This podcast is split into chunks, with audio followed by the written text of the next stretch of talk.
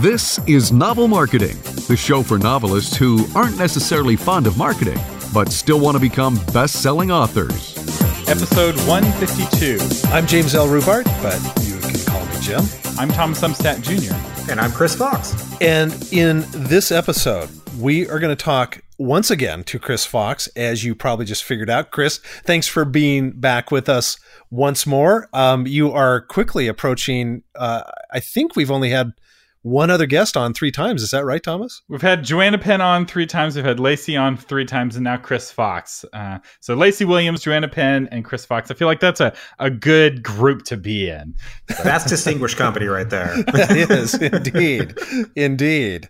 And Chris is on, you know, he's in the San Francisco area, so he's on Pacific Standard Time, which is the time zone. So, Thomas, uh, you have to adjust to us this episode, which I love. That's right. So, we, we record this ahead of time uh, for those of you listening, and we record often in multiple time zones. Uh, Joanna Penn's the widest uh, gap, and this is the narrowest. So, Uh, but for those of you just tuning into this episode for the first time, Chris Fox is the real deal. He doesn't just write successful fiction, he teaches fiction, and his students have gone on to thrive and succeed at fiction themselves. And he writes nonfiction too, because why not? Uh, Chris, welcome to the show. Thanks for having me. So, uh, the title of the show, I think, gives away a little bit, maybe, of your secret to success. Uh, well paid authors uh, seem to agree that uh, if you want to make money, you need to write a lot of books. Uh, but the challenge is that a lot of authors write slow. Uh, Chris, you wrote a book titled 5,000 Words an Hour. What the heck? that is my most clickbaity title. I'm very proud of it. oh, well, are you kidding me? Of course it is, because we're all going, What? You got to be kidding me. I'm feeling great at a thousand words an hour, and you're saying five is possible. So, yeah, I think a lot of people right now are going, Okay, I'm all ears. Uh, talk to us. So, but first, let's just ask the question because it needs to be asked. Why is writing fast important? Writing fast is important in, in my mind because for us to reach a level of expertise where we're really good at our craft and can actually turn out a novel that people really want to read, we're usually going to have to do multiple drafts. And if you're writing a 100,000 word book, the faster you can get those 100,000 words down, the sooner you have a complete draft, the more you can learn about storytelling, the better you get at this craft. If it takes you three years to write that 100,000 words versus 30 days, then then all of that development is going to be slowed down and sort of decelerated. It's like if you were, um, let's say, a baker. You know, you would get to be better as a baker by baking for eight hours a day, and, and you know, trying to get faster and better at turning out the cakes that you worked on and building that level of mastery. Um, and I think that you just get there much much faster than if you spend you know a half hour once a week baking some cookies. Yep. Yep. so there's this uh, principle of 10,000 hours uh, that gets thrown around. A lot of people hear this uh, term 10,000 hours, but it's not just 10,000 hours, it's 10,000 hours of deliberate practice, uh, which means that you're actually trying to get better. You're measuring, you're um, you know, looking at how you did. You watch your performances. You know, if you're a swimmer, you watch yourself swimming in slow motion. You know, all of that is deliberate practice, and practice does make perfect. And if somebody is only practicing an hour a day, it takes them 10,000 days to get to 10,000 hours. Uh, and that's a long, long time. Uh, and I think with writing, it could be fair to say that it maybe it's not 10,000 hours, it's maybe 500,000 words. like once somebody's written 500,000 words or 100,000 words, that's when they really find their groove and things get better. Uh, so, how do you write faster? What's what's the key? So, I I, like most people who are probably listening, was trying to fight having a very busy day job. I, I was a software engineer. I worked at a startup, you know, and, and, everybody knows what the hours are like at a startup. It was 68 hours a week. And I really badly wanted to find a way to, to finish novels in, in kind of a, a decent time frame so I could make a living at this. And I only really had an hour a day. So for me, it was the bus ride into work. And I was just obsessed with maximizing that one hour. Like, how many words can I fit into that hour? what can I do to become a better, faster writer? How can I make this more efficient? Uh, I'm in technology, so that's that was kind of my whole thing. Um, and I spent every day for for months trying to engineer the best possible process to get faster. And what it comes down to for me is I write full tilt in what I call writing sprints. Um, for a fixed period of time. In my case, I, I like 20 minutes. I'll start a timer and I get to write for 20 minutes with no interruptions. So you're, you're not going to allow the internet, you're turning that off, you're turning your phone off. You know, you're going to the bathroom ahead of time. You're making sure there's no interruptions. And for that 20 minutes, all I do is write. I'm not allowed to go back and edit. I can't stop writing. I just finish that chapter. And, and the idea there is sure, there's going to be tons of editing that needs to happen after the fact, but I can wait until I finish the writing to do that. So I focus everything on that initial production and getting those words down. And I found that segregating writing and editing that way really, really helped my productivity. Okay, talk to us, Chris, about the because you hear this bantied about all the time: kill the editor, kill the editor, kill the editor, and just write. But how do you how did you train your brain to do that? Uh, I, you know, I kind of made an inner deal with my my you know the critic that we all have that inner critic, and, and I told myself, critic, listen, you can tell me that something is wrong. You can make a note of it, but you can't really harp on it and force me to fix it right now. So if I write some dialogue that I feel is clunky, for example, um, I'll make note of it and maybe I'll jot down something in the margin uh, that, that I need to come back later and work on that. But that's all the time that I give my critical self when I'm writing. And, and over time, you know, with this deal that I made with myself, I've, I've gotten better at turning that voice off because that voice knows that when I'm done, I am going to put my editor's hat on and, and I am going to go back and do all that same work. So it's sort of forgiving yourself doing it right now because you know for a fact you're going to do it later. And did that take time? In other words, did did did it take time for you to get to that point? Did that voice argue with you for months or years, or did it did it come very fairly quickly? It took probably several months. Um, and like I think a lot of beginning authors, I got into this rut where I would start writing a paragraph and I would tinker on the prose. And, you know, at the end of the day, I would have added 57 words because I rewrote the same paragraph like 19 different times. Um, this whole process is designed to stop that kind of um, that lock that we fall into where where we can't produce because we are stuck doing the same thing over and over and over. Yeah, that's so good. And I think it's really powerful uh, what you said. I want to underline it, and and that is you're not saying you're not going to fix it because uh, I think a lot of people feel like they have to tell their editor this is never going to get better. This will always be terrible. You're just saying I'm not going to fix it now and in a sense you're getting procrastination to work for you instead of for, against you where you're procrastinating the editing and you're just writing like crazy rather than trying to kind of have everything be perfect as it goes along Exactly. And, and what this did for me long term is I found that once you start seeing errors, so let's say I wrote 40,000 words and then I went back to edit those 40,000 words and I found the same nervous writing tics. Like maybe I overuse a certain word or I make the same mistake or you know, like in my first novel, I didn't know what a comma was. Um, if you're making those those kinds of mistakes consistently, once you see it, you can still write very fast, but you'll stop making that mistake. So the more you do this process where you're doing these writing sprints, the cleaner your writing gets, and it gets to a point now where I can turn out an eighty thousand word novel in about three weeks, uh, and that I have to do only one pass of editing before I publish that. Say that again, Chris. So I guess what I'm saying is your self-editing speed will improve dramatically by making yourself um, write fast. That makes a lot of sense. I think Jim just fell out of his chair uh, when you said just one pass of editing. well, no, that it, no, I actually not. I I was fascinated by it because that's me too. I I do not have to do draft after draft after draft after draft. What what I'm interested in, and and I know this is part of your five point process, Chris. So I want you to address this.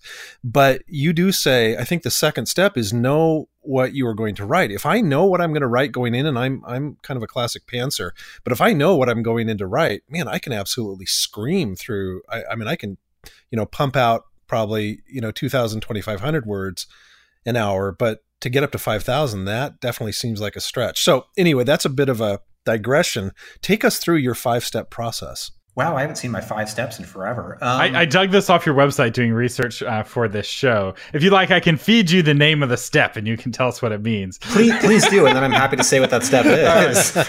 um, so, so, step one is clear the decks. Okay, so clearing the decks is very straightforward. When you sit down at your computer, if you have um, you know a, a, video game open in one tab and you've got nine different facebook tabs open and a whole bunch of email stuff open and all these distractions going it's going to be very very difficult for you to sit down and just write. So the very first thing that i attempt to do and I, am borrowing this from john cleese he, he gave a wonderful talk on creativity and what he said you needed to do was to create a, a tortoise enclosure where you're not going to be interrupted and the first step of that is anything, anything, anything that could be interrupted needs to be destroyed.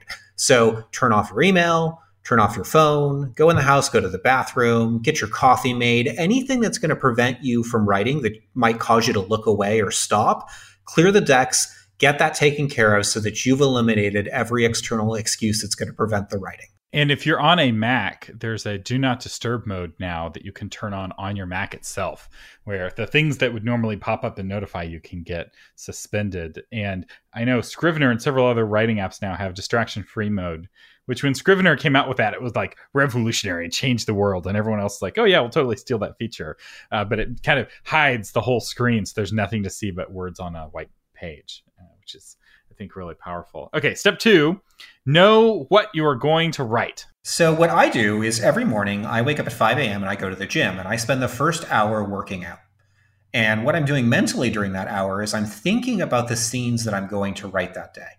So maybe I have them meticulously plotted out, which is usually the case this, these days on, on my current novels, but back in the day was not the case. I was more of a pantser. But by playing the movie projector in my head and thinking about these scenes, when I actually went to sit down at my desk, I knew what the scene was about. I knew the emotional states of the characters and kind of what they were after in a given scene. And I found that if I did that before I sat down, the words just flowed.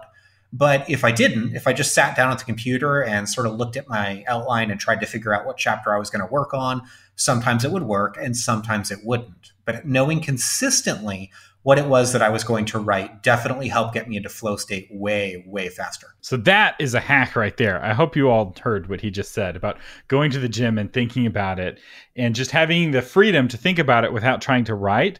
Man, that is so powerful. And uh, I will say that has happened to me a few times outlining episodes for novel marketing. I'll be in the gym and just episode after episode will come. And sometimes I have to get off the treadmill and start jotting down notes or at least uh, ideas because there's too much. I can't, I can't handle it. Uh, but that's really good. Okay. Step three is start the clock. What is that? So, this is where I was talking about writing sprints. The idea is if you are writing against a clock, um, you, you, have pressure to keep putting words down on the page. You're much less likely to stop and go back and look at what you've written. And what this does is get you into flow state. So for for those that are, are not neuroscience geeks, there is a trackable brain state that that we refer to as flow state or the zone. You'll often hear athletes call it. And if you think about the best chapter that you ever wrote, it probably happened when you were in flow state, where the words just came and you got to the end of it and you're like, oh my God, I can't believe that was me. Well, your, your goal by starting the clock is to train your brain to get to flow state as fast as possible. I can do it in less than 30 seconds now. And to write in flow state for the whole time. So you're not only putting down the fastest words you can get, but you're doing the best words you can get. That's amazing and uh, the book flow uh, that that uh, concept comes from is is based off some really solid science. So he's not just like making up words here. I can tell you that flow really is a well researched thing, uh, and uh, it's it is also I, you didn't mention this I don't think, but it also makes it more rewarding. Like being in flow is what makes video games so fun. It makes it's what makes watching a movie so fun. So you actually will enjoy the writing more if you're in flow while you're doing it. Agreed. All right, step four is record the results. So uh, you can't really fix something that you're not tracking. And I, I learned this when I was losing weight. Um, I, I, lost uh, 90 pounds at one point. I've, I've, since added 20 of it back, but but at one point I had lost 90 pounds. And and how you do that is you track meticulously every calorie that goes into your body. And in that same way, I track my writing. So every single time I finish a writing sprint, I write down the time that I started, the time that I stopped, and the number of words that I got down. And, and all sorts of interesting things start coming to light as you do this over time. I learned that I write faster in the morning than I do in the evening. Um, and I learned that if I have a sprint that's longer than 20 minutes, I tend to slow down my productivity. So those those types of sprints work for me, whereas some of my students will go for a full hour, and that works better for them. So I track again everything that I write, and I do that because tracking things enables you to improve it. And, and, you really don't even have to do that much. Your brain is automatically going to try to make things more efficient. If it knows that today you're able to do 1,100 words, tomorrow it's probably going to try to push you to 1,150. There's a saying in business what gets measured gets managed. And often all you have to do as a manager to improve the performance of your employees is, man- is measure them. and this applies to uh, measuring yourself as well. So this is really solid. Okay, final step Learn from the work. What is this? I, I talk to so many writers, and, and part of the reason why they haven't published their first novel is they're worried about what the world is going to think. And what I tell these authors is that you are not the words. if theoretically we all need to crank out, you know, 2 million words before we're good, how you do that is finishing stories. So when you're done in, in, the fifth step, you take these words that you've written and you read them critically and you spend as much time as you need figuring out what can be improved and what you can do better as an author, because this is like the recovery part of working out. This is where you are actually growing as a writer when you're studying and revising those words and learning how to do it better next time. And oftentimes for new writers, it's easier to do that if you have a writing coach or a developmental editor that can sort of shine the spotlight on your flaws. But however you do it, look at that writing and see how you can do it better. Okay, so Chris, I, I, love the things you've said here, and you've taught this. You've gotten feedback, I'm guessing, from a lot of writers at this point who have tried it. What blocks have you seen them come up against um, as they step into trying this method? So I've worked with, wow, like, uh, I don't know, 25,000 authors at this point. Uh, I've picked up the system. I would say probably about 5% of those authors simply cannot turn off their inner critic um, and and they're unable to do the allowing typos to slide and just write as fast as you can. And to those people, I say if, if you try it and it's really not working for you, you can remove the writing sprint part of it. Um, that's the number one hurdle. Uh, I don't hear a lot of other hurdles beyond that, except for people trying to set too aggressive of a goal or to set too long of a timer. I'm a huge fan of set like a five minute timer for a writing sprint when you're first getting started and, and maybe make your, your daily goal like a thousand words not 5000 and turn off spell check for five minutes so you don't get all those red squigglies.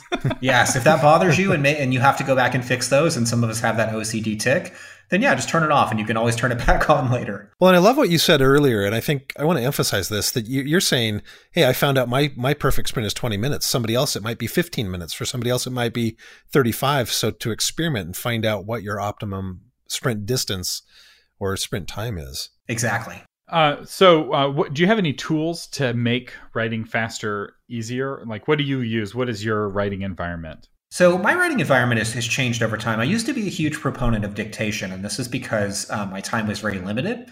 So, what I would do is I would walk to the bus stop, and then for the first 10 minutes while I waited for the bus, I would speak into my headphones. It looked like I was talking on an iPhone and I'd record those words. And then when I sat down on the bus, I would dump them into the Dragon app and I could pour those words right into my existing manuscript. So, dictation, if you are starved for time, it, it's a skill like anything else. It takes some time to learn. You have to speak your dictation, but it can dramatically accelerate the writing. And dictation is why the name of the book is 5,000 words per hour.